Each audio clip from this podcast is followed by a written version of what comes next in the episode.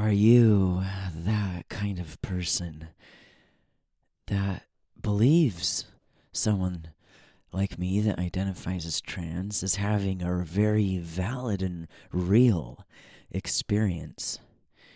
Like, you believe me that this is a real thing. But if you're honest, and this is okay, you don't really get it. You know? Like, you believe me, you totally support me and any trans identifying person being their trans self. But you don't get it. It'd be nice to get it. It'd be nice for me, personally, if more people just got it. And that's not to say you would need to identify any differently than you already do. You could identify as cis. I don't care. I'm just talking about getting it. Like, do you really get it? Or is it more like, I believe you, I support you, but like, I mean, I don't really get it. Do you want to get it? Maybe you don't. Ah. But, you know, if if you wanted to see it like Neo sees it at the end of the Matrix when he sees the code. If you were interested in like sharing reality with me a little bit more, personally I'd love that and and I would love to be able to see the matrix where it is like neo at the end of the film and share that like emotional psychological experience with more people no matter how you identify. Just like shared reality is really all i'm talking about here. If you want to see the code like i feel like i do like neo does if you want to get it you know like if you believe me but you would also like to get it. That is to say if you want to see the matrix for what it is if you want to see and understand the building blocks that construct the matrix, then you just need to understand what I call the Lego problem. That's right, L E G O. Legos. The Lego problem. This is what the Lego problem is. The Lego problem is when you have two Lego plates stuck together and you think it's a Lego brick. So the metaphor, or rather the symbol for this episode, is a Lego. and the Lego problem is when you're holding a Lego and you think it's a Lego brick. It's not, it's two separate plates. And that's the Lego problem.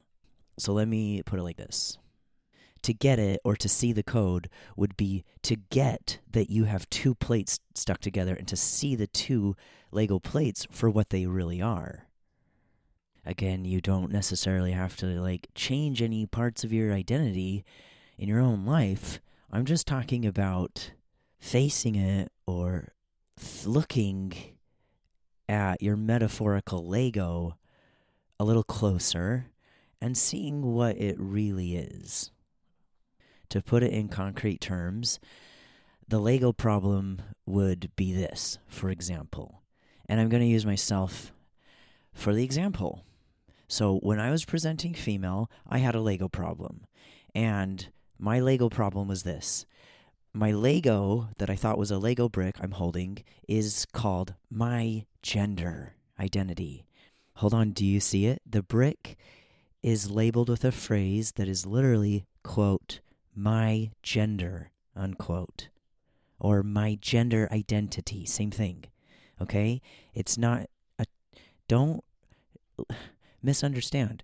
Look at the brick. It says, quote, my gender. It says those two words or three words, my gender identity. That's the brick. The brick, it's simple. It doesn't say anything else than just the words, my gender identity. Just that concept in of itself, that phrase alone, my gender identity. Okay? Oh, look at it. Yeah, look at my nice red brick here.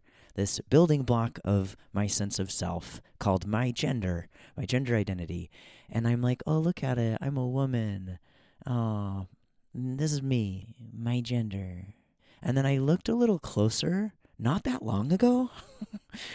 okay, I looked a little closer at my brick that said that said my gender, and I was like, uh, wait a second.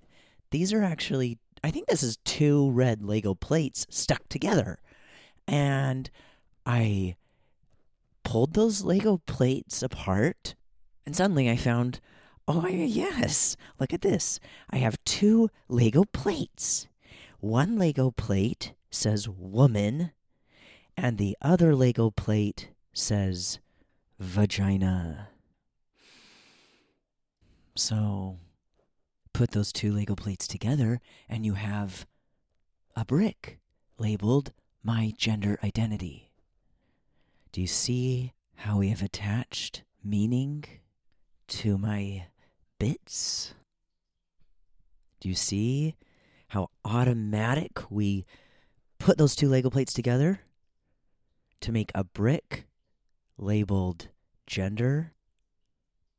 Huh. It's not a brick. It's two Lego plates t- stuck together. It's an anatomy part assigned some meaning. It's an anatomy part stuck together with another word, which in my case was the word woman or girl. It's a girl. Do you understand? there are a lot of other examples of this. I mean, even just specific to the body, right? Like, objectively, a slender waist, right? Like, say, objectively, uh, fill in the blank an inch waist. What kind of meaning, what words do we attach to that, right? Or say, like, gosh, oh, I don't, you could do this on your own. If you slow your mind down, like I try to do, and I objectively look at what one Lego plate is, and I try to pull apart the other Legos that are attached to that. What are the meanings we assign certain things about our body, about our lives? I want this example to make sense, so I'm not going to keep going. Just it's a Lego problem. And the problem is that you have a brick, but it's not actually a brick. It's plates stuck together. We have assigned meaning to certain things, and it makes up our sense of self. But is really is it really true for us? Is that really who we are? It's for you to decide. so this is actually like a really simple concept. This is simple. It just requires someone to be willing and able to slow down those automatic associations we have for things, those automatic assignments of meaning to certain aspects of ourselves, and say, what really is this Lego brick made up of? And as soon as I was willing and able to say, what is this brick, my gender, really composed of? Here's the thing a Lego brick is actually three plates. It's not just two, it's three plates. And so, not right now, but I do want to say maybe for another time we discuss how the third Lego plate actually is either love or fear. Tasty. Okay, okay. The point being right now, though, just the point being, my Lego brick labeled my gender was actually two plates, one plate being woman, the other plate being vagina. And now I can see those building blocks for what they are. And that has enabled me to just basically understand myself better and be able to move through the world with a little more ease as far as feeling like myself. You know, having that like emotional, psychological, spiritual, physical understanding of myself. Okay, gosh. Essentially, I had to face the truth of my Lego bricks. and that's where our quote comes in because do you even care? do you even care? I mean, I don't care. Who cares? But I actually do mean this when I say I think if more of us were willing to see the code, you know, if you really were willing and able to see our metaphorical Lego bricks for what they were, I think our world would be a safer more living place. I do. So, are you willing to face the Lego problem? Hmm? In an essay for the New York Times in 1962, James Baldwin wrote Not everything that is faced can be changed, but nothing can be changed until it is faced. Do you see the link here? Are you gonna face it? Are you gonna face the Lego problem? huh? I mean, I'd appreciate it. I would. I would seriously appreciate it. And I know, I know that you need me to say something about birds. Just kidding. You do not. But I'm going to anyway because I've been seeing S W I F T S. Swifts. Swifts. Swifts. Such a weird word for some reason for my mouth to say. I wish the Swifts all of the best of luck on their journeys, and I have just been totally uplifted by them, and I love them so much. And I love you too. And I gotta go now. I'll see you around. Bye.